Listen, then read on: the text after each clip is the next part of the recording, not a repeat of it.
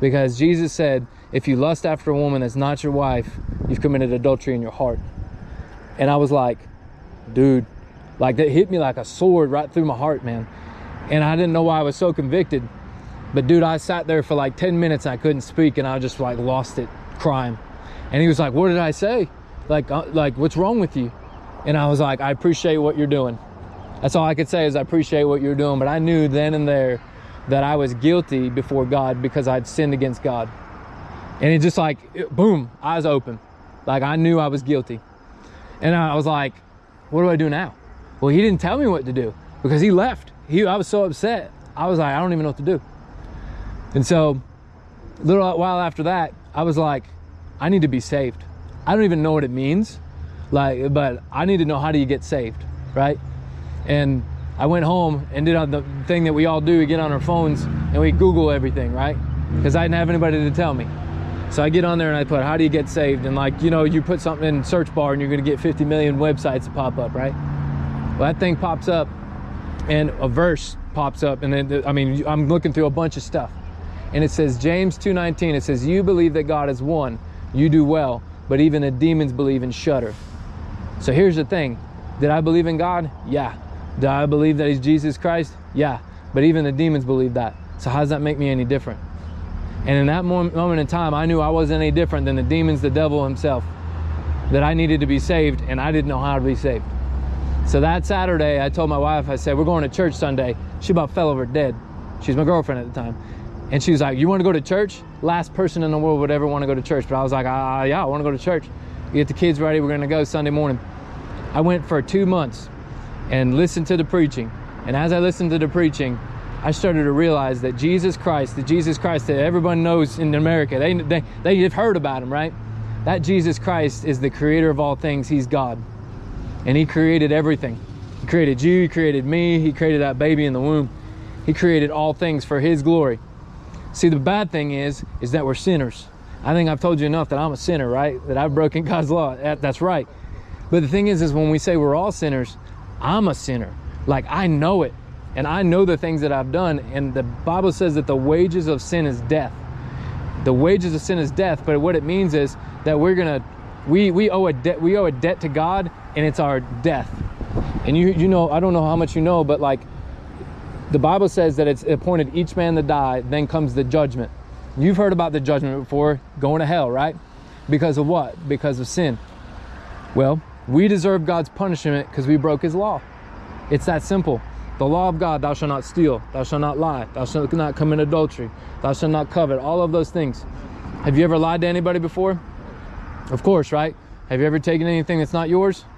Yeah, we all have, right? We can keep going on and on, right? You're a liar, right? Would you say? You're a thief, right? And so the Bible says that those those who do such things will not inherit the kingdom of God. So how the heck are we going to be saved? How can we be saved if we've already done those things? We've already broken God's law. Well, the Bible says that those who break God's law deserve judgment. They, God must have justice upon them, right? So for instance, if you kill somebody, what's your punishment? What should be your punishment if you killed somebody? God also said all sins are the same. Well, but like, just go with me, play with me here. If if you if you kill somebody, what would happen? What, what uh, human courtroom? Before I go to jail. You go to jail, but like, what would be the the punishment for murder most of the time? couple years. Life in prison, right? Murder, Yeah. life in prison, or the death penalty, depending upon like if it was like they go through before a judge. Well, God being a holy and righteous judge, because we've broken His law, He can't just let us go. He has to punish, right? He has to. We have to pay the fine. Does that make sense? So everyone deserves God's wrath, His punishment. When we stand before the judge, are we guilty? Is everyone guilty? All the time, right? Have you broken God's law? Yeah. Lied, right? So if you broke if you, if you've broken one law, the Bible says that we've broken all of them. So even one lie separates us from the holiness and perfection of God. The only way to enter into heaven is to be perfect. Are you perfect? I'm definitely not perfect, right? So what does that do? The law of God shows us our sin, just like a speed limit sign. If your speed limit sign says 45 and you look down at your speedometer and it says 65, you know you've broken the law. That's simple, right? So what I just told you is the law of God. It shows you that you've sinned against God, right? And God says in His Word there's a judgment for sin. So man, we're we're we're there's something we're screwed here, man. Like, how the heck can we be saved? Kind of like the position I was in, right? Well, Jesus Christ, right?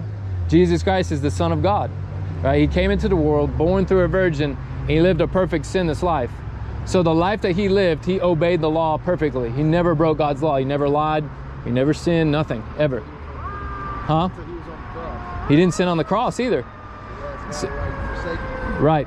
But you know why God God the Father forsook his son on the cross? Do you know why? For our sins. Right.